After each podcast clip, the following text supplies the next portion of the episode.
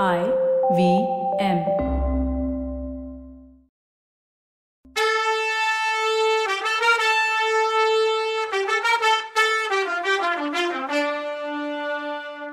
வணக்கங்க. நான் கவிதா பேசுறேன். வெல்கம் டு கதை பாட்காஸ்ட் சிவகாமியின் சபதம் இது எபிசோட் நம்பர் நூத்தி இருபத்தி எட்டு. இந்த எபிசோடோட டைட்டில் மனித உருக்கொண்ட பேய்னி எட்டு பேரும் தன்னோட உடைவாள்களை ஊரையிலேருந்து உரையிலேருந்து எடுத்தாங்க. அப்படி பண்ணுங்க. சூர சிகாமணிகள் எட்டு பேர் சேர்ந்து ஒரு பிட்சுவை கத்தியால குத்தி கொல்லுங்க. புலிகேசி சக்கரவர்த்தி பெருமை உலகம் பூரா பரவட்டும். மாமல்லன் கூட பிரமிச்சு திரும்பி போயிடுவான்னு பிட்சு கிண்டலா சொன்னாரு. பிட்சு கதை முடிய போகுதேன்னு நாமெல்லாம் யோசிக்கும் போது புலிகேசி நில்லுங்க. அந்த நீச துரோகிய கொன்னு உங்க கத்திய கரப்படுத்திக்க வேணாம். விலகுங்கன்னு சொன்னாரு. அதை கேட்ட அந்த எட்டு வீரர்களும் விலகிக்கிட்டாங்க. இருந்தாலும் பிட்சு சக்கரவர்த்தி மேல பாஞ்சிட போறாரே அப்படின்னு கொஞ்சம் ஜாக்கிரதையாவே நின்னாங்க. பிட்சுவை பார்த்த புலிகேசி அடிகளே உங்க உயிரை எடுக்கிறது தப்பு. உங்களை நம்பின உங்க தம்பிக்கும் உங்க நாட்டுக்கும் நீங்க செஞ்ச துரோகத்துக்கு அது தகுந்த தண்டனையா இருக்காது. ரொம்ப நாள் நீங்க உயிர் வாழ்ந்து உங்க பாவத்துக்கு பிராயச்சித்தம் பண்ணணும். நீங்க பண்ணின துரோகத்தை நினைச்சு நினைச்சு கண்ணீர் விடணும். மனுஷ உருவில வந்த துஷ்ட பிசாசே போ. வாதாபிக்கு போய் உன்னோட மோகினியை கூட்டிக்கிட்டு போ. உன் வாக்க இந்த விஷயத்திலேயாவது நிறைவேத்து. இனிமே என் உயிர் உள்ள வரைக்கும் என் முகத்துல முழிக்க வேணாம். ஒரு பொண்ணோட காதலுக்காக ஒரு நாட்டையே விக்க துணிஞ்ச நீசனே போ. ரொம்ப காலம் உயிரோட இருந்து உன்னோட துரோகத்தை நினைச்சு அழுதுகிட்டே இருன்னு ஆத்திரம் கலந்த குரல்ல விம்மலோட புலிகேசி சொன்ன சூடான பேச்சை கேட்டுட்டு நாகநந்தி கல் சிலை மாதிரி நின்னாரு. புலிகேசி நிறுத்தினதும் ஒரு வார்த்தை பதில் கூட சொல்லாம நதிக்கரையோட கிழக்கு நோக்கி நடக்க ஆரம்பிச்சாரு பிட்சு பிட்சு போற திசையே உத்து பார்த்துட்டு இருந்த புலிகேசி அவர் மறைஞ்சதும் சட்டுன்னு திரும்பி தன்னோட கண்ணுல ததும்பின கண்ணீரை தொடச்சுக்கிட்டாரு. அப்புறம் அங்க நின்னவங்களை பார்த்து மந்திரி சேனாதிபதி இந்த தூதங்க கொண்டு வந்த செய்தி நிஜமா தான் இருக்கணும். இதுல சந்தேகமே வேணாம். புத்த பிட்சு விஷயத்துல நீங்க எல்லாரும் என்னை எச்சரிக்கை பண்ணீங்க. ஆனா அதை நான் அலட்சியம் பண்ணிட்டேன். அதோட பலனை நானும் நீங்களும் அனுபவிக்க போறோம்னாலும் பரவாயில்ல. மோசம் ஒன்றும் போயிடல. புலியோட வாய்க்குள்ள வேணும்னு தலை விடுறது விளையாட்டான விஷயம் இல்லைங்கிறத மாமல்லனுக்கு சொல்லி கொடுப்போம். துங்கபத்திரையை கடந்து வந்த பல்லவ வீரம் ஒருத்தனாவது திரும்பி போகாம அதாகதம் பண்ணுவோம். என்னோட தென்னாட்டு படையெடுப்பு முழு வெற்றியடையலேன்னு குறை என் மனசுல இவ்வளோ நாளும் இருந்துச்சு. அந்த மனசு குறை இப்போ தீர்ந்துட போகுது. பல்லவ நாடும் சாளுக்கிய சாம்ராஜ்யத்தோட சேர்ந்து ஒன்னாயிட போகுதுன்னு சொன்னார். ரொம்ப நாளா இல்லாத வழக்கமா அஜந்தாவில் கலை விழா நடந்தாலும் நடந்துச்சு. அது அறகுறையா முடிஞ்சு ஒரு மாசத்துக்கு மேல ஆயிடுச்சு. அந்த ஒரு மாசமும் வடக்க இருந்து வாதாபியை நோக்கி வந்த வாதாபி படைக்கும் பல்லவ படைக்கும் ஒரு போட்டி பந்தயம் நடந்துட்டு இருந்துச்சு. வாதாபியை முதல்ல யார் கைப்பற்றுறது அப்படின்ற அந்த பந்தயத்துல பல்லவ படையே வெற்றி பெற்றுச்சு. வழியில எந்த ஒரு எதிர்ப்பும் இல்லாம தங்கு தடை இல்லாம பொங்கி வர்ற கடல் மாதிரி முன்னேறிட்டு இருந்த அந்த பல்லவ பட கடலானது சாளுக்கிய பட வடக்கு இன்னும் ஆறுக்காத தூரத்துல இருக்கும் போதே வாதாபிய அடைஞ்சு அந்த மிகப்பெரிய நகரத்தோட கட்ட மதில நாலு பக்கமும் சுத்திக்கிச்சு. திடீர்னு முன்னெச்சரிக்கை இல்லாம நடந்த இந்த பெரிய விபத்துனால வாதாபி மக்கள் கதி கலங்கி போயிட்டாங்க. புலிகேசி சக்கரவர்த்தியோட வீர சௌரிய பராக்கிரமங்களையும் அவரோட புகழ் கடல்களுக்கு அப்பால் தூர தூர தேசங்கள்ல எல்லாம் பரவி இருக்கதையும் நினைச்சு பெருமிதத்தோட இருந்த வாதாபியோட மக்கள் தங்களோட நாட்டு மேல இன்னொரு நாட்டு அரசன் படையெடுத்து வரக்கூடும்னு கனவுல கூட நினைக்கல. கொஞ்சம் கூட எதிர்பார்க்காத சமயத்துல களங்கம் இல்லாத வானத்திலிருந்து விழுந்த பேரிடி மாதிரி பல்லவ படையெடுப்பு அவங்களுக்கு பிரமிப்பையும் தகப்பையும் உண்டு பண்ணுச்சு. நகரத்துல அந்த நேரத்துல சக்கரவர்த்தி இல்லைங்கிறதும் கோட்டை பாதுகாப்புக்கு போதுமான படையும் இல்லைங்கிறதும் ஜனங்க எல்லாருக்கும் தெரிஞ்சிருந்தது. இதனால நகர மக்கள் பல பேர் என்னைக்கும் இல்லாத பயத்துக்கு ஆளானாங்க. பௌத்தர்கள் கிட்ட விரோத மனப்பான்மை கொண்ட சமணர்கள் சைவர்கள் சாக்தர்கள் இவங்கெல்லாம் அஜந்தா கலை விழா நிஜமாவே பௌத்தர்களோட சதி ஆலோசனை சூழ்ச்சின்னு பேசிட்டு இருந்தாங்க. பொதுமக்களோட கோவ தாக்குதலுக்கு உள்ளாகாம பௌத்த விகாரங்கள் பௌத்த மடங்கள் இது எல்லாத்தையும் காப்பாத்துறதுக்காக வாதாபி கோட்டை தலைவன் பீமசேனன் இந்த விகாரங்களுக்கும் மடங்களுக்கும் விசேஷ காவல் போட வேண்டியதா ஆயிடுச்சு. அதோட ஜனங்களோட பயத்தை போக்கி தைரியம் சொல்றதுக்காக சக்கரவர்த்தி கிட்ட இருந்து அவசர தூதர்கள் மூலமா வந்த திருமுக ஓலைய வாதாபி நகரத்தோட நாற்சந்திகள்ல எல்லாம் தளபதி பீமன் வாசிக்க வச்சிருந்தான். சக்கரவர்த்தி அந்த திருமுகத்துல நர்மதை கரையில உள்ள மிகப்பெரிய சாளுக்கியர் படையோட தான் வாதாபியை நோக்கி வேகமா வந்துட்டு இருக்கதாவும் வேங்கி நாட்டிலேருந்து இன்னொரு பெரிய படை வாதாபி அடைஞ்சு முற்றுகையிட்டா அதுக்காக நகர மக்கள் மனம் கலங்க வேணான்னு பல்லவ படையை நிர்மூலம் பண்ணி வாதாபிய கூடிய சீக்கிரம் முற்றுகையில இருந்து விடுதலை பண்றதாவும் உறுதி சொல்லியிருந்தாரு. இந்த திருமுகத்தை நாற்சந்திகள்ல படிக்க கேட்ட அப்புறம் வாதாபி மக்கள் ஒரு மாதிரி பயம் குறைஞ்சு தைரியம் அவங்களுக்கு வந்துச்சு. நர்மதை நதிக்கரையில இருந்து சாளுக்கிய படையோட புலிகேசி சக்கரவர்த்தி வாதாபிக்கு நாலு காத தூரத்துல வந்து சேர்ந்தப்போ தனக்கு முன்னாடி பல்லவ வாதாபிக்கு வந்து கோட்டையை சுத்திக்கிச்சுன்னு விவரத்தை தெரிஞ்சுக்கிட்டாரு. உடனே பயணத்தை நிறுத்திட்டாரு. வேங்கி படை வழியிலேயே பல காடு மலை நதிகளை கடந்து வர வேண்டி இருந்தபடியால அது வந்து சேர இன்னும் சில நாள் ஆகும்னு தெரிய வந்துச்சு.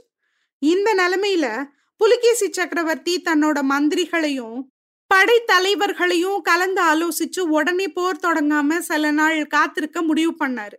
வேங்கி படையும் வந்து சேர்ந்தப்புறம் பல்லவ படைய ஒரு பெரிய தாக்கா தாக்கி நிர்மூலம் பண்றதுன்னும் அது வரைக்கும் அப்ப வந்து தங்கி இருந்த இடத்துலயே தங்குறதுன்னும் முடிவு பண்ணியிருந்தாங்க. ஆனா அவரோட முடிவுகளை நிறைவேற்றுறதுக்கு போர்க்கலையில மகா நிபுணர்களான மாமல்ல சக்கரவர்த்தியும் சேனாதிபதி பரஞ்சோதியும் இடமே கொடுக்கல. முதல்லயே வாதாபி கோட்டையை தாக்குறதா இல்ல புலிகேசி தலைமையில உள்ள சாளுக்கிய படையை தாக்குறதான்ற விஷயம் பல்லவ சேனை தலைவர்களோட மந்திராலோசனை சபையில விவாதமா ஆச்சு. வந்த காரியம் வாதாபிய கைப்பற்றுறது தான் அதனால உடனே கோட்டையை தாக்கணும்னு மானவர்மரும் அச்சுதவர்மரும் சொன்னாங்க. வேங்கி பட வர்றதுக்குள்ள புலிகேசியை தாக்கி ஒழிச்சிடணும்னு அதோட கோட்டை முற்றுகையை போட போட பின்னாடி அதை தாக்கி பிடிக்கிறது ஈஸி ஆயிடும்னு சேனாதிபதி பரஞ்சோதி சொன்னாரு. ஒற்றர் தலைவன் சத்ருகனன் சேனாதிபதி சொன்னதை ஆதரிச்சான். மாமல்லரும் அந்த யோசனையே முடிவா ஒத்துக்கிட்டாரு. அதனால வாதாபி கோட்டையோட முற்றுகைக்கு ஒரு சின்ன படையை மட்டும் நிறுத்திட்டு பல்லவ படையோட மத்த பெரிய பகுதி வடக்கு நோக்கி கிளம்பிடுச்சு. இதை தெரிஞ்சுக்கிட்ட புலிகேசி சக்கரவர்த்தி இனி தான் பின்வாங்கினா சாளுக்கிய நாட்டோட மதிப்பு சின்னாவின்னம் ஆயிடுங்கிறத புரிஞ்சுக்கிட்டு போருக்கு ரெடியானாரு. வாதாபிக்க வடக்க மூணு காத தூரத்துல ரெண்டு பெரும் படைகளும் கை கலந்துச்சு.